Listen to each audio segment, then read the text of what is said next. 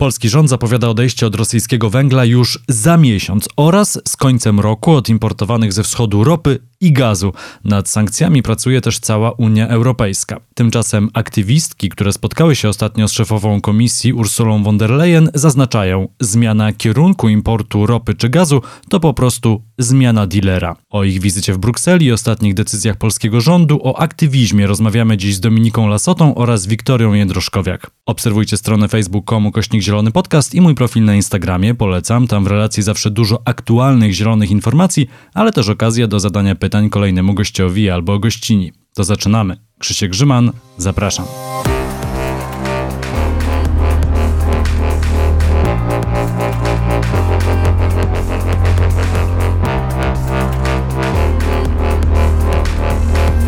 Gościniami Zielonego Podcastu są Wiktoria Jędruszkowiak, dzień dobry. Dzień dobry. Czyż wiadomo, tym dzień dobry teraz, średnie nastroje. I Dominika Lasota, witaj. Cześć wszystkim. Aktywistki e, związane wcześniej z młodzieżowym strajkiem klimatycznym, a później e, i z Greenpeace'em, i z ruchem Fridays for Future. E, witajcie w Zielonym Podcaście. Byłem w poprzedni weekend w Ukrainie, niedaleko od granicy. Przejechaliśmy 20 kilometrów od granicy. Była taka europosłanka posłanka Zielonych tutaj w Polsce i chciała też odwiedzić y, to, co się dzieje y, za naszą granicą, po prostu zobaczyć to na własne oczy, y, bo to są rzeczywiście bardzo silne obrazy w telewizji, ale na własne oczy jeszcze silniejsze.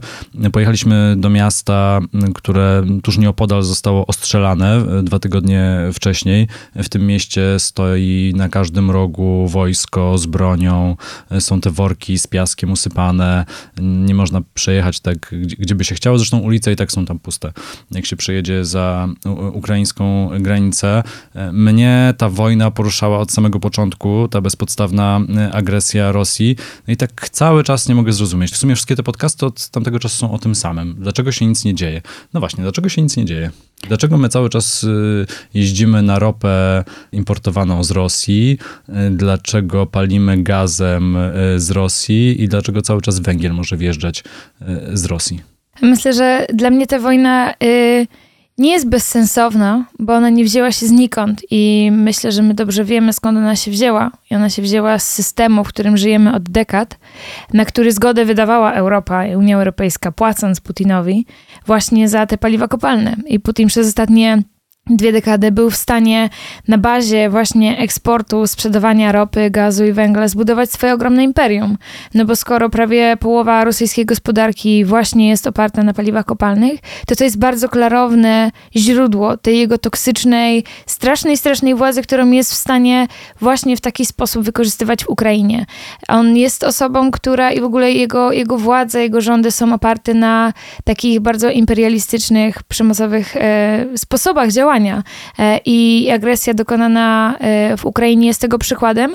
Natomiast właśnie dla mnie o tyle ta wojna e, nie jest już bezsensowna, bo ja ją myślę, że w jakiś sensie rozumiem, że bo, bo te schematy właśnie tej takiej toksycznej, strasznej władzy opartej na wydobyciu i sprzedawaniu paliw kopalnych, to można zobaczyć w różnych częściach świata. I to nie jest tylko Putin, to jest wiele różnych autokratów, takich petrodyktatorów, którzy w ten sposób właśnie funkcjonują na tym świecie. I, i ta wojna jest tego po prostu efektem. I dlatego tak bardzo od początku, tak naprawdę od pierwszego dnia, my staramy się mówić ludziom i, i, i pokazywać ten link, bo nie wszyscy, tak naprawdę bardzo wiele osób nie rozumie, że to, że my jakby kupujemy od Putina te paliwa kopalne, to jest właśnie sposób, w którym legitymizujemy tą władzę i wspieramy tą wojnę. I tak naprawdę dalej, jako Polska, jako Unia Europejska, pchamy tą machinę wojenną. E, I, i widzimy te koszmary. I stąd ten link i, i dokładne rozumienie tego, jak to wszystko jest ze sobą połączone, jest tak ważne, żeby położyć kres w końcu e, i zatrzymać to, co się dzieje w Ukrainie. Ale myślę też, że to, o czym mówi Dominika, jest bardzo ważne, dlatego że my e, często w ruchu klimatycznym podkreślamy ten link między e, tym, co się dzieje i tym, jak kryzys klimatyczny dotyka już tak naprawdę każdą i każdego z nas, a tym, że naukowcy apelują o to, żeby zrobić coś, e, by, by go zatrzymać o, również od lat. E, I tu jest podobnie, to znaczy profesorzy, tu bodajże profesor Brzeziński powiedział, że w system oparty na paliwach kopalnych wpisany jest autorytaryzm.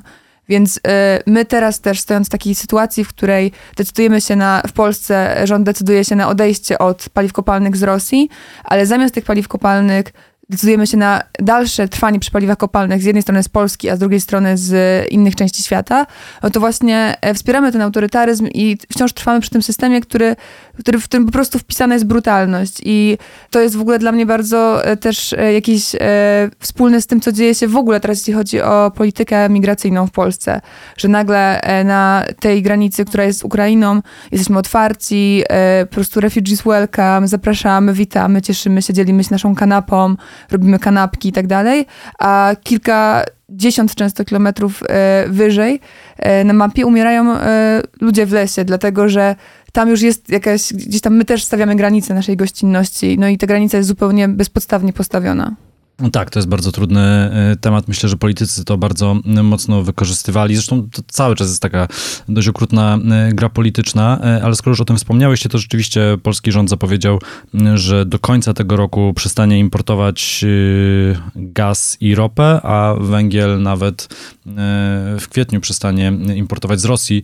Oczywiście, no właśnie, ale tylko z Rosji i jak wy o tym mówicie, rząd zmienia dealera. Ja się z tym całkowicie zgadzam, bo no to teraz co, będziemy importować ropę z Arabii Saudyjskiej. O wow, cóż za świetna demokracja. Najgorsze jest A to, może że z Iranu. chwalimy, no, no nie? też świetny kierunek, prawda? Że dalej będziemy kogoś finansować. Tak. Tak, i to jest też e, jakby. Myślę, że to, to, co jest dla mnie nadal ważne, to to, że e, ten krok w, jakby w kierunku uniezależnienia się i odcięcia się od paliw kopalnych z Rosji jest ważny. Jeżeli to są konkrety, o których oni mówią. Bo jakby inne kraje, chociażby niemiecki rząd, nadal nie posuwa się e, do, do, tego, do tego kroku i do tego rozwiązania i nadal trwa i finansuje tę wojnę i mówi, że generalnie no, nie, nie, planujemy odciąć się i nakładać tego embarga na paliwa kopalne z Rosji. Więc pod tym względem sam to, to, to działanie odcinania się jest w porządku, natomiast wpisywanie się i wrzucanie nas teraz w deale po prostu z innymi kopalnianymi dealerami, no mam wrażenie jest przejawem niezrozumienia tak naprawdę z czym mamy do czynienia. Bo tutaj my mówimy w tym momencie o wojnie, która jest, tak jak powiedziałam, skutkiem całego tego systemu brutalności i eksploatacji, którego właśnie źródłem są te, są te paliwa kopalne. Więc w tym momencie prawdziwym, e, prawdziwą alternatywą, a też prawdziwym rozwiązaniem jest ucieczka i wyjście z tego systemu poprzez m, naprawdę historyczny i rewolucyjny rozwój e, odnawialnych źródeł energii, które są najtańsze, najbezpieczniejsze i w tym momencie okazują się geopolitycznym e, hakiem wręcz na, na Putina. Ale tego nie robimy. I, ty, i, i pod tym względem, jak, jak em, oglądałyśmy jakby cele e, rozwoju OZO, o których mówiła ministra Moskwa, no to to tam nie ma żadnych nowości tak naprawdę. Nie ma żadnych nowości w kwestii chociażby ustawy o e, farmach wiatrowych na lądzie, e, czyli w tych niuansach generalnie ten entuzjazm i ta rewolucyjna energia jest e, kompletnie wytracana i, i nie mamy e, tych rozwiązań, które w tym momencie tak naprawdę powinniśmy oglądać masowo. Zresztą też wciąż e, mówimy, y, czy, czy minister Moskwa, ministra Moskwa mówi o tym, że jak najbardziej to jest ten moment, w którym powinniśmy powiedzieć, że europejskie pakiety klimatyczne są wynikiem rosyjskiej propagandy, w której mówimy o tym, że, że to jest moment, w którym możemy wracać do polskiego węgla, czyli dopiero co zdecydowaliśmy się, że będziemy od niego w niesamowicie wolnym tempie, ale jednak odchodzić, e, a znowu do niego wracamy. I wydaje mi się, że e, to, co powiedziałeś e, na początku, czyli to, że trudne jest to, że wszystkie te podcasty od wybuchu, czy od dalszego etapu tej wojny, gdy, gdy Putin e, napadł na, na Tak, Ukrainę. oczywiście to nie jest początek wojny. E, Początek tak. był w 2014. E, Tak, tak, tak. E, Więc gdy, gdy Putin napadł na Ukrainę 20 24 lutego, to ja e, w swoim, w swoim podcaście też tak mam, że teraz wszystkie podcasty są po prostu o tym, co się dzieje, e, dzie- dzieje w związku z, z wojną w Ukrainie. Ale dla mnie to jest dobry znak, bo to pokazuje, że e, ruch klimatyczny teraz, czy w ogóle działania klimatyczne są wpisane w działania antywojenne. I teraz ten cały ruch antywojenny, który też się tworzy i którego Polska jest moim zdaniem e, no też jakimś dużym źródłem i takim miejscem, gdzie to się rozgrywa tak naprawdę, e, to tutaj, musi też, tutaj muszą też dziać te e, działania, które są wymierzone w paliwa kopalne. I wydaje mi się, że to połączenie zupełnie jakby jest dalekie od takiego cynizmu, który teraz uprawiają też polscy politycy, a jest bliskie e, takiemu myśleniu o rozwiązaniach, które są krótkotrwałe, a nie od takiej ad hocowej pomocy, która po prostu nie wystarczy. E, I te rozwiązania muszą być długo, długotrwałe i muszą zapobiegać wszelkiej brutalności. Tym bardziej, że żyjemy w czasach kryzysu klimatycznego, który jak wiemy tak czy siak napędza wojnę, napędza brutalność, napędza przemoc. Pytałem słuchaczy Zielonego Podcastu, e, o co zapytaliby ministrów polskiego rządu, gdyby ci przynajmniej rozumieli aktualne wyzwania klimatyczne nie było zbyt wielu odpowiedzi. Chyba nikt się w ogóle nie łudzi, że byłoby o co pytać. Ja próbowałam pytać y, y, ministrem Moskwy ostatnio na jej konferencji czekaj, ale... i nie odpowiadała, więc... No właśnie, no właśnie o tym chciałem powiedzieć. No ale nic, Olga tylko pyta, czy, czy taką przyszłość chcieliby dla swoich dzieci i wnuków, ale chciałem wam taką inną tutaj zagadkę zrobić. No jak wy sobie wyobrażacie, że wyglądają posiedzenia rządu? Ja się trochę nad tym zastanawiam, bo no siedzą ja przy też. tym stole jest tam Jacek Sasin odpowiedzialny za te aktywa, jest pani minister Moskwa odpowiedzialny za środowisko. Wreszcie jest najbardziej chyba aktywny w kwestiach klimatycznych w tym tygodniu Zbigniew Ziobro, który ma swoją w ogóle agendę klimatyczną, straszne. anty w zasadzie. I oni znaczy- siedzą i jak wygląda ta rozmowa? Bo oni na przykład spotykają się co tydzień na tym posiedzeniu rządu i e, premier e, Morawiecki pyta kolejnego ministra środowiska, no bo wcześniej był Kurtyka, teraz jest Moskwa, co z tą ustawą 10H? On mówi, no pracujemy, pracujemy, już za tydzień będzie gotowe. Mm. Jakby, o co w tym wszystkim chodzi? Ja myślę, gdzie, że... Gdzie to, gdzie, co, co oni robią? A może oni w ogóle nie wiedzą, że jest ten klimat, może oni w ogóle nie wiedzą, że to trzeba robić, może oni naprawdę wierzą w to, co mówią, że to jest wszystko jakaś tam zmowa Brukseli i w zasadzie nie ma tematu. Na pewno mają ban na słowo klimat i na słowo paliwa kopalne, to tego, to tego jestem przekonana. No to jest ciekawe chociaż. Także w narracji się pilnują. W trakcie, w trakcie konferencji prasowej wczoraj premier Morawiecki sam powiedział, że odcięcie się od paliw kopalnych to nie jest, kwestia, nie, to nie jest tylko kwestia ochrony klimatu, ale teraz geopolitycznego bezpieczeństwa. Więc Zapomniał, no. Tak samo jak będą Może mu tak wypadło. Natomiast a propos tych spotkań, to ja czasami mam właśnie też takie przemyślenie, że my to kiedyś powinniśmy ich po prostu zabrać na zoomy ruchu klimatycznego, takie organizacyjne, bo po prostu tu u nas to jest, to jest, mnie zawsze fascynuje, jak na przykład jestem na tych naszych takich spotkaniach, dzwonkach z osobami z różnych części świata, bo nasz ruch, ten Fridays for Future jest, jest oczywiście międzynarodowy i tam są i aktywistki z Argentyny, z Filipin, z Indii, z Ugandy i my po prostu siadamy i jakby od razu jest ciach, ciach, ciach, rozpisujemy plany, jeżeli, nie wiem, ostatnio też od, od zeszłego roku pracujemy nad taką kampanią we Francji, bo francuska firma Total, największa, jedna z największych korporacji w ogóle paliwowych na świecie, która e, nie chce odcinać się od rosyjskich paliw kopalnych. Jednocześnie buduje teraz e, w Ugandzie największy, najdłuższy e, rurociąg naftowy. No to my się zebrałyśmy po prostu z dziewczynami, rozplanowałyśmy, że tu robimy taką akcję, taką. W przeciągu półtora tygodnia nagle następuje konfrontacja z ministrą, francuską ministrą klimatu i nagle temat zaczyna żyć. I rzeczy się dzieją i rozwiązujemy problemy na własny sposób, co mam wrażenie stoi w kontrze do tego, e, do tego, co robi rząd, bo mam wrażenie, że tam e, o problemach się mówi, a problemów się nie rozwiązuje. I jeżeli z takim podejściem będziemy e, dalej gdzieś tam trwać i procedować w obliczu wojny w Ukrainie, no to ja się zastanawiam, czy te pociągi z rosyjskim węglem będą faktycznie zawracane w Polsce, a rosyjskie tankowce z ropą nie będą wpływać do portu. Mam nadzieję, że to się nie zatrzyma tylko na tej ładnej konferencji, która się wczoraj odbyła, ale będziemy widzieć konkrety. Jeżeli nie, no to podejrzewam, że będzie musiały zorganizować kolejną dzwonkę i rozplanować akcję. Ale ja czuję, że to się już dzieje, dlatego że e, jakby naszym zadaniem jako, jako ruchu klimatycznego jest tak czy siak patrzeć zawsze na ręce politykom i polityczkom. I mimo tego, że ja teraz jadąc do Brukseli właśnie byłyśmy tymi, które były trochę dumne z tego, że nasz rząd w końcu po raz pierwszy nie jest tym największym hamulcowym, jeśli chodzi o e, chociażby właśnie te sankcje na, na Rosję, w, chociażby w kontekście paliw kopalnych, gdy rozmawiałyśmy z naszymi koleżankami z Niemiec, które nagle te nasze role się zamieniły, czyli to, to ona jest z tego kraju, który jest najmniej ambitny, a to my jesteśmy z tego kraju, który gdzieś tam rządzi i jest na, na pierwszym miejscu, no to gdy wczytujemy się w to bardziej, gdy właśnie słyszymy rzeczy, które już są po e, e, zgaśnięciu świateł i, i skończeniu konferencji prasowej, e, to widzimy, jak właśnie minister Moskwa mówi, ministra Moskwa mówi o tym, że e, ona teraz chce inwestować w węgiel, e, że Europejski Zielony Ład jest wymysłem wspierającym proputinowskie narracje, no i na to nie ma też naszej zgody, no nie? I nie możemy e, znowu być tymi, które, którzy powiedzą, dobrze, wszystko by teraz zatrzymać e, Rosję, bo to, to nie jest tak. W sensie nie możemy zrobić wszystkiego, by zatrzymać Rosję. Musimy zrobić wszystko, by zapewnić bezpieczeństwo ludziom na całym świecie. Szczególnie ludziom w Ukrainie teraz, bo to są ofiary bezpośrednie tej wojny, ale również nam i tym osobom, które uciekają do nas. One muszą żyć w krajach, które nie będą e, też że chciały jakiejś propagandy, no nie? I, I wspierały innych, tak jak już powiedziałyśmy kilkakrotnie tutaj, e, autorytaryzmów. I wydaje mi się, że i tak będziemy musiały patrzeć im na ręce i patrzeć e, skąd jest ten gaz, który będzie w gazoporcie w Świnoujściu, za który mam wrażenie, że premier Morawiecki teraz dziękuję Donaldowi Tuskowi. E, I to będą, e, to, to będą i to są nasze zadania już na teraz. No a w drugiej kolejności naszym zadaniem też jest to, żeby pokazać palcem na mapie te wszystkie miejsca, które teraz oponują przeciwko zmianom, e, e, zmianom w polityce klimatycznej, chociażby Unii Europejskiej, e, by nie nakładać e, sankcji na Rosję i by zmusić te, te, te miejsca, e, na przykład Olafa Scholza, premiera e, Włoch czy premiera Węgier, do, do zmiany decyzji. I robimy to razem i robimy to gdzieś tam ponad podziałami też z różnymi narodowościami na, na pokładzie. E, wiecie co, wydaje mi się, że niestety w Polsce ta historia jest e, trochę inna niż e, w zachodniej Europie, bo wydaje mi się, że jednak polski rząd po prostu, wydaje mu się, że mu się znowu uda nic nie zrobić w kolejnej kadencji w sprawie klimatu. I to tak teraz, jak patrzę sobie na to, co się działo w pandemii, że były te ograniczenia, trochę nie było, ale ile ludzi umarło, jak, jakim to było kosztem. Hmm. Czy w sumie to kosztowało polityków cokolwiek? Nie, ich notowania jakoś szczególnie nie spadły, przez to, że dziennie umierały setki ludzi. Jak pomyślcie sobie o tym, co się dzieje na granicy, już nie mówię o tym, co się działo na granicy z Białorusią, ale teraz co się dzieje dzieje na granicy i jak wygląda ta opieka nad osobami, które przyjeżdżają, nad uchodźcami, to się też dzieje kosztem w cudzysłowie społeczeństwa, tak?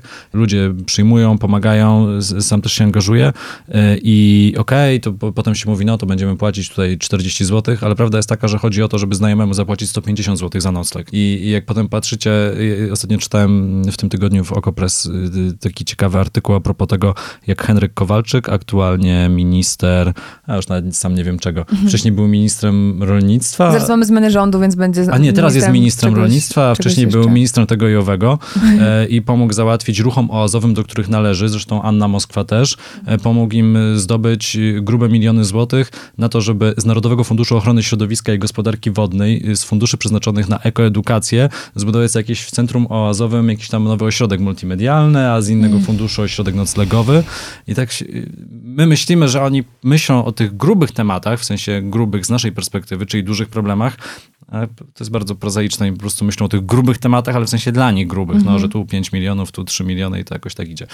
Więc ja... Y, łudzenie się, że oni w ogóle chcą coś rozwiązać, y, my się możemy irytować, ja się też czasem irytuję, kończę już mój przydługi monolog, że o, tutaj proatomowcy gdzieś mnie tam kąsają w social mediach i jak nie na Facebooku, to na Twitterze mi coś tam piszą, a tu w ogóle w Polsce nie ma tej dyskusji. Mm. Ktoś tam rzuci temat, a zbudujemy atom. A tam się tak, i no tak nic nie dzieje. po to, żebyśmy I tak się, zjadali, nie, I tak się nic nie dzieje w tym temacie. A tu odblokujemy 10H. I półtora roku później dalej się nic nie, mm. nie wydarzyło w tym temacie. Że to są po prostu, po prostu nikt się tym nie zajmuje, bo temat jest tak, tak wielki, że jedna osoba by go nie ogarnęła. Ja się nie łudzę e, e, i nie jestem, e, że tak powiem, naiwna i naiwnie nie wierzę w jakąś nagłą zmianę podejścia polskiego rządu. Natomiast wierzę i mimo wszystko mam dużą jakąś taką nadzieję i czuję po prostu przede wszystkim energię, która wychodzi z ludzi w Polsce w tym momencie, bo Oczywiście to, co się dzieje i ta różnica pomiędzy tymi dwiema granicami u nas w Polsce jest realna i, i, to traktowanie uchodźców, osób uchodźczych tutaj i tutaj jest zupełnie inne. Natomiast sam fakt jakby zjawiska społecznego, jakim jest to, że nagle tak ogromna mobilizacja nastąpiła w Polsce wobec przyjmowania osób, jakby to jest fakt. I to, to, to też trzeba zauważyć, że my w tym momencie jako społeczeństwo e, jesteśmy w fazie naprawdę ogromnej e, zmiany społecznej i, i dużej dynamiki. Ludzie są bardzo otwarci na działania. I ja w tym, jakby tak naprawdę w woli ludzi i w otwartości ludzi w tym momencie widzę jakąś taką ogromną e, przestrzeń, ogromny potencjał na to poszerzenie gdzieś tam tego naszego zrozumienia tego, co się dzieje, właśnie o ten aspekt paliw kopalnych i na połączenie tych kropek, czyli tej wojny, kryzysu klimatycznego, które według nawet samej ukraińskiej naukowczyni Swietlany Krakowskiej są fundamentalnie połączone właśnie tym samym źródłem, jakim są paliwa kopalne. I wydaje mi się, że im więcej będziemy ze sobą rozmawiać i pokazywać to połączenie i opowiadać sobie wzajemnie mm, o tym systemie, w jakim żyjemy, to być może właśnie uda nam się w tym bardzo takim intensywnym dynamicznym momencie, w jakim jesteśmy, y, wrzucić tą nową opowieść, która nagle stanie się opowieścią polityczną, która nagle stanie się z czasem konkretną e, propozycją polityczną, która, wobec której politycy nie będą się już musieli oprzeć. Bo mam takie poczucie, że oni bardzo, bardzo głęboko tkwią w swoim naprawdę szkodliwym realizmie politycznym i, i, że tak powiem, utrzymują nas w tym od wielu lat, ale jednocześnie my jako społeczeństwo przez ostatnie dwa lata, w szczególności mam wrażenie, wykazujemy się ogromną mobilizacją i otwartością i, i, i mam wrażenie, nadal wierzę w to, że tworzymy e, w jakiś sposób tą nową opowieść i teraz szczególnie jest jakiś taki moment, że ta opowieść w ogóle się poszerza i wzmacnia, więc jestem ciekawa, co się będzie działo. I na tyle, na ile nie ufam politykom i obserwuję to, co robią, tak mam jakieś takie y, jakby rosnące zaufanie, a przynajmniej być może wiarę w ludzi, że jesteśmy w stanie tę zmianę społeczną e, przeprowadzić. Tak, ta opowieść o zależności od paliw kopalnych w końcu w Polsce też e, jest tak bardzo uchwytna i jest o konkretnych osobach, to znaczy jest o mojej konkretnej koleżance z Ukrainy, która uciekła z Kijowa, ma 16 lat, nazywa się Arina Bilaj, przyjechała teraz do nas i mieszka z nami e, gdzieś tam, e, robiąc też z nami rzeczy, bo, bo wcześniej udzielała się w ruchu klimatycznym w Ukrainie. To jest konkretna dziewczyna, no nie? To jest no prawie, że mogłabym powiedzieć, że dziecko, które musiało uciec, jest teraz z daleka od swoich rodziców, bo jej rodzice musieli zostać w Ukrainie. I w, gdy jakby w taki sposób opowiadamy tą historię i pokazujemy, że ona musi być tutaj dlatego, że 40% gospodarki Putina to są paliwa kopalne, czyli to jest ropa, to jest gaz i to jest węgiel, które między innymi Polska skupowała od Putina w ostatnich 20 latach, e, to jakby to zupełnie inaczej gdzieś tam umiejscawia ten, ten kryzys klimatyczny, ale też po prostu tą zależność od paliw kopalnych w głowach ludzi. I myślę, że to jest właśnie bardzo ważne, e, by mówić o tym e, w takim momencie też, jeśli chodzi o naukę o klimacie, w jakim, w jakim jesteśmy, czyli kilka dni tak naprawdę po 24 lutego, czyli po momencie ataku Putina na Ukrainę, wyszedł, wyszła kolejna część raportu IPCC, w poniedziałek, czyli jutro, wychodzi kolejna część raportu IPCC i e, te części raportu IPCC, one, my, my często mamy jakieś takie rozmowy o tym, że nie byliśmy w stanie tego dobrze zakomunikować, dobrze o tym opowiedzieć, a to jest właśnie ten moment, e, kiedy trzeba o tym mówić, kiedy trzeba powiedzieć Annie Moskwie, nie czytałaś y, ostatniego raportu IPCC, tak jak powiedziała Zielonej Interi, musisz to zrobić, dlatego że to jest twój problem. To jest problem, którym zajmuje się twój, y, y, twoje, twoje ministerstwo i nie możesz udawać, że zajmujesz się swoimi braćmi, jak mówi braćmi Ukraińcami, jeśli nie przeczytasz tego raportu i nie zrozumiesz, jak wielka skala e, kryzysu klimatycznego już teraz jest. I ta wielka skala kryzysu klimatycznego jest wywoływana przez paliwa kopalne. Te same paliwa kopalne, które wywołują wojnę w Ukrainie. E, z ciekawości e, wpadłem na to w tym tygodniu. E, nigdy nie spoglądam na notowania spółek państwowych na warszawskiej giełdzie, już w ogóle mnie to nie interesuje, ale patrzyłem na to, co się stało, bo takie sobie zrobiłem takie założenie, że pewnie coś wzrosło, coś spadło. Ja sobie wymyśliłem, że pewnie węgiel wzrósł, a pozostałe spółki spadły w tym okresie wojennym. Tak mi wychodziło gdzieś tam na logikę, tak? Bo mm. już zapowiedziano, że nie, że nie będzie importu rosyjskiego węgla, no to pewnie polskie kopalnie wzrosły, a z kolei, że ci, którzy przetwarzają ropę czy gaz z Rosji, to, to stanieli. E, no okazuje się, że nie. E, e, akcje Jastrzębskiej Spółki Węglowej tuż przed wybuchem, przed tą agresją nową rosyjską kosztowały mniej więcej 45 zł za akcję, jedna akcja, a wskoczyły na 80. 45 na 80. Skoczyły. Skoczyły, tak. Orlen i uwaga, też skoczył. Z 70 mhm. na 78, Bo... a PGNiG, a PGNiG z 5,5 na 6,5. Dla mm. mnie to jest mhm. szoker, bo -hmm. my cały czas mówimy o tym, że paliwa kopalne, że musimy się, e, musimy odejść od tego uzależnienia, no plus te, to, to, są jednak wielkie napięcia, tak? Jakby nie wiadomo skąd będzie to importowane do końca, przynajmniej no, gaz to wiemy, tak? Tam jest Baltic Pipe, to będzie z -hmm. Norwegii, ale ta ropa to w sumie do końca jeszcze nie wiadomo, czy jakieś nowe kontrakty, co ze starymi kontraktami, tutaj te kary, kursy e, euro-dolara, które poszybowały. Wydawało mi się, że jest tyle czynników ryzyka, no że niemożliwe, że to wzrosło. A to mhm. wzrosło prawie tuż po wybuchu i się utrzymuje wyżej. Pewnie dzięki niewidzialnej rę ręce rynku. A to jest... E, no, ale szoker. To jest, to, to jest y, szok, ale z drugiej strony dla mnie wcale nie, bo ja też czytałam z kolei o tym, jak właśnie firmy paliwowe w trakcie ostatnich tygodni zawyżały swoje marże, tak. sprawiając, że chociażby ceny na stacjach paliw były wyższe. O Lotosie była taka historia. Tak, nie, nie tylko lotosie, ale generalnie to jest taki trend międzynarodowy e, i to jest coś znowu, o czym gdzieś tam mało słychać i często za te ceny znowu potem obwinia się ruch klimatyczny, no bo ci, co chcą odejść od tych paliw kopalnych, teraz mówią, że te ceny są wyższe, a to właśnie, to właśnie te firmy tak naprawdę same są w stanie manipulować tymi cenami i uderzać właśnie w zwykłe osoby i szczególnie w osoby o niższych gdzieś tam E, o cięższej sytuacji ekonomicznej e, i, i spychać się w jeszcze większe niebezpieczeństwo ekonomiczne i niepewność co pokazuje, że tak naprawdę dalsze nasze zaufanie i trwanie właśnie w tej takiej zależności od nich jest, jest niebezpieczne na tak wielu polach. E, I, I zastanawiam się przez to, tak naprawdę, co, czego jeszcze nam potrzeba, co jeszcze musimy przeżyć, co, czego jeszcze musimy doświadczyć, żeby wreszcie powiedzieć, nie, koniec, to jest koniec, po prostu my już nie chcemy żyć w tym świecie już nie ma opcji na to, że będziemy, że tak powiem, opóźniać zmiany. Że to teraz jest ten moment, kiedy po prostu mówimy nie. Oczywiście w Polsce wiadomo, że to jest trudne i wiadomo, że z doświadczeniami politycznymi ostatnich lat wiara w to, że rzeczy mogą się zmienić, to jest naprawdę duże przedsięwzięcie. Ale z drugiej strony, to jest też tak jakoś, jak widzę to, co się dzieje w Ukrainie, to mam takie poczucie, że to już chyba może nie ma czasu na, e, na na, na niewierzenie w to, że to jest możliwe, że może teraz jest moment, żeby właśnie zrobić wszystko, żeby to niemożliwe stało się rzeczywistością, bo inaczej stanie się to, co niewyobrażalne, czyli takie wojny, czy jeszcze większe konflikty.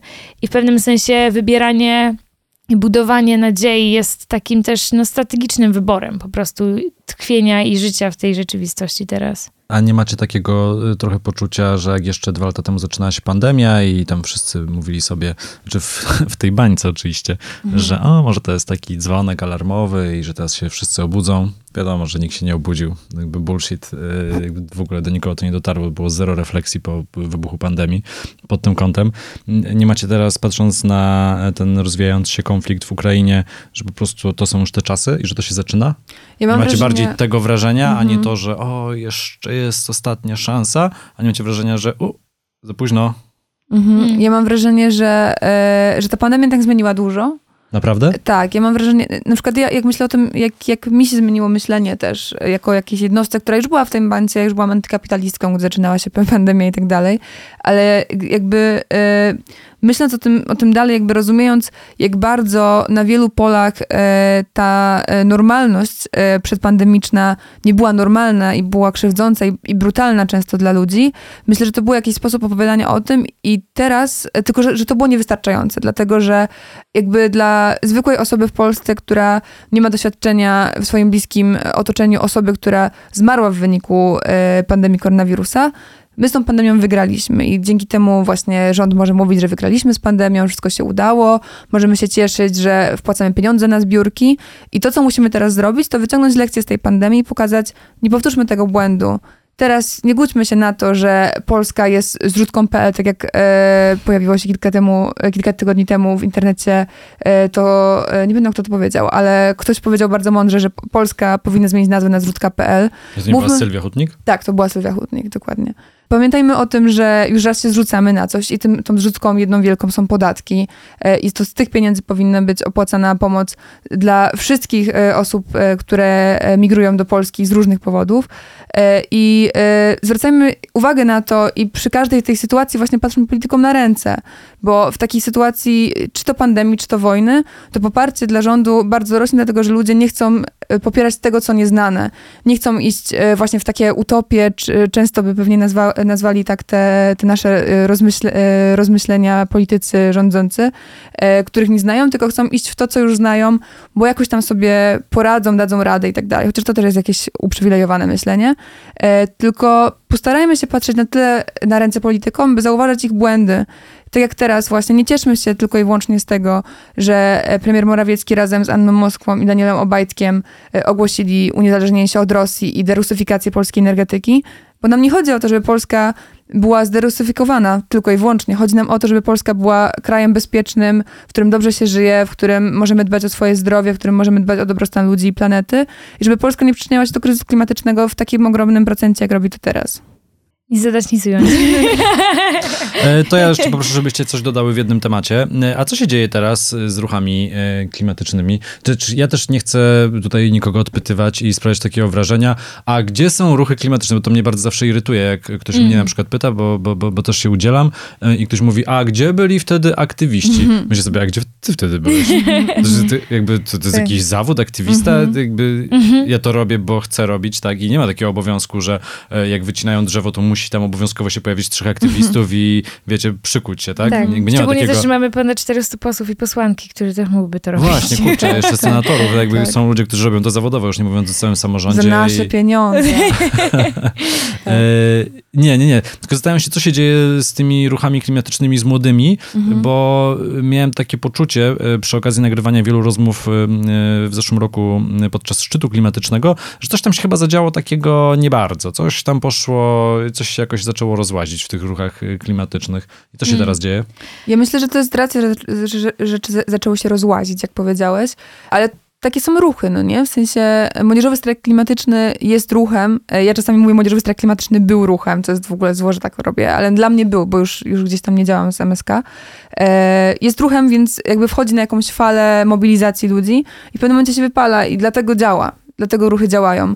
E, Fridays for Future to jest e, odpowiednik, tak naprawdę tłumaczenie jakieś bardzo wolne młodzieżowego strajku klimatycznego na, na język angielski i on działa, ale bardzo różnie w różnych miejscach. To znaczy on czasami jest czterema osobami w jednym kraju, a czasami jest setką tysięcy osób e, na ulicach Hamburga trzy tygodnie temu, zebranych w dwa, w dwa dni tak naprawdę, głównie właśnie przeze mnie Dominikę i naszych kolegów i koleżanki z Niemiec, po to, by osoby wyszły na ulicę i powiedziały dość E, finansowania wojny w Ukrainie, dość paliw kopalnych, e, więc to jest bardzo różne w różnych miejscach. E, to też zależy od tego, jak bardzo, jak bardzo duże sukcesy ten ruch ma, no nie? W Polsce trudno być aktywistą czy aktywistką, gdy mamy doświadczenie strajków kobiet, które nie przyniosły politycznej zmiany, to znaczy przyniosły zmiany w wielu osobach.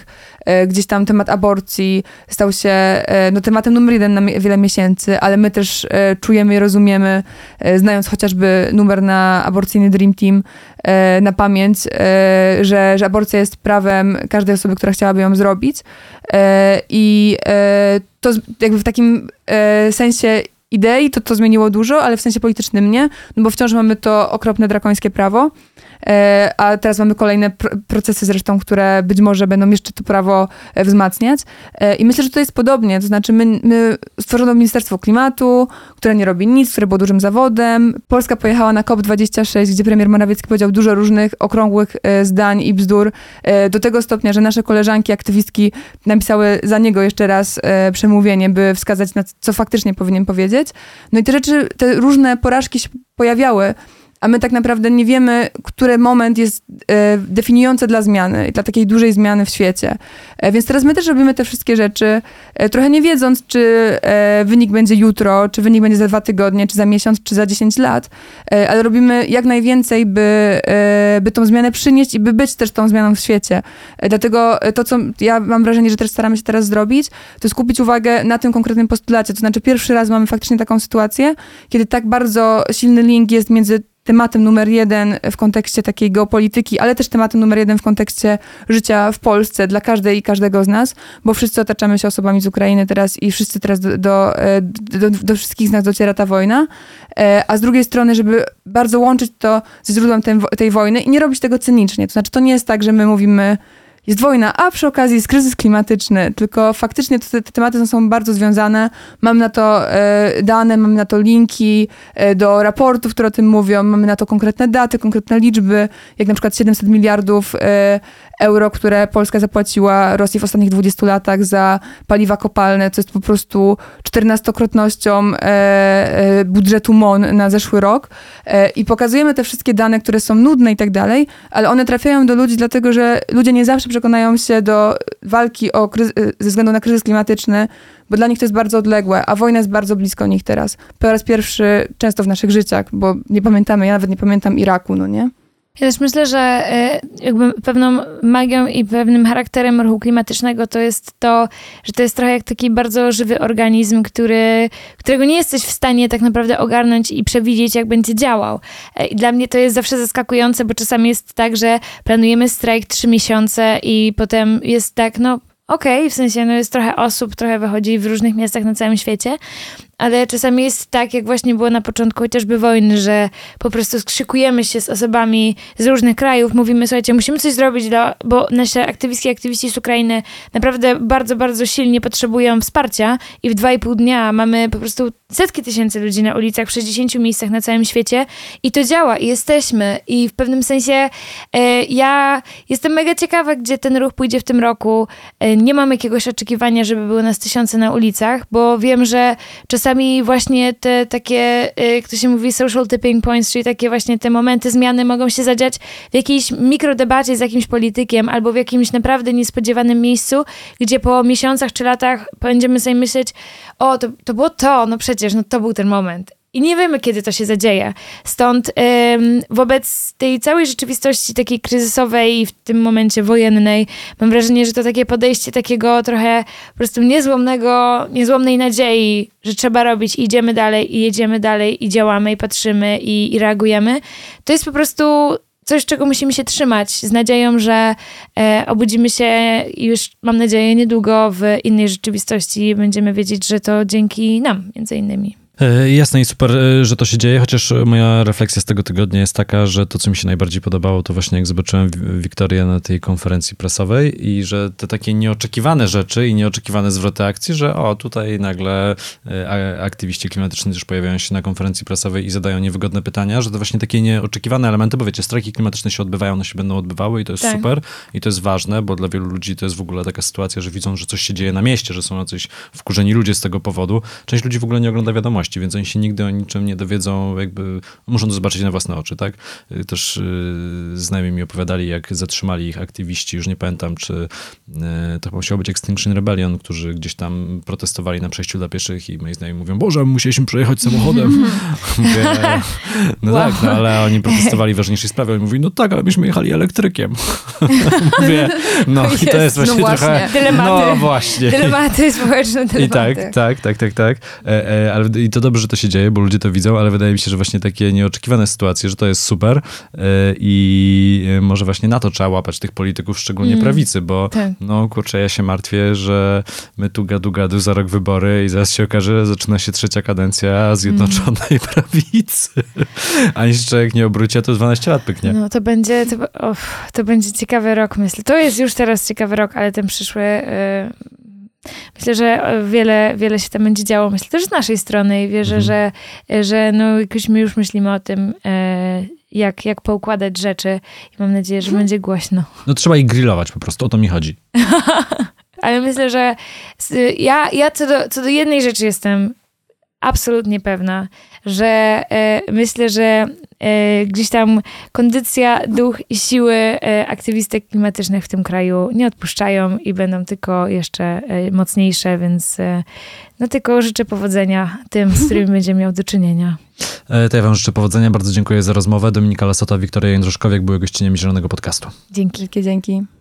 To był Zielony Podcast, kolejny odcinek w niedzielę. W wolnym czasie zajrzyjcie na stronę facebook.com kośnik Zielony Podcast i mój profil na Instagramie. Tam w relacji zawsze dużo aktualnych, zielonych informacji, ale też okazja do zadania pytań kolejnemu gościowi albo gościni. Krzysiek Grzyman, do usłyszenia.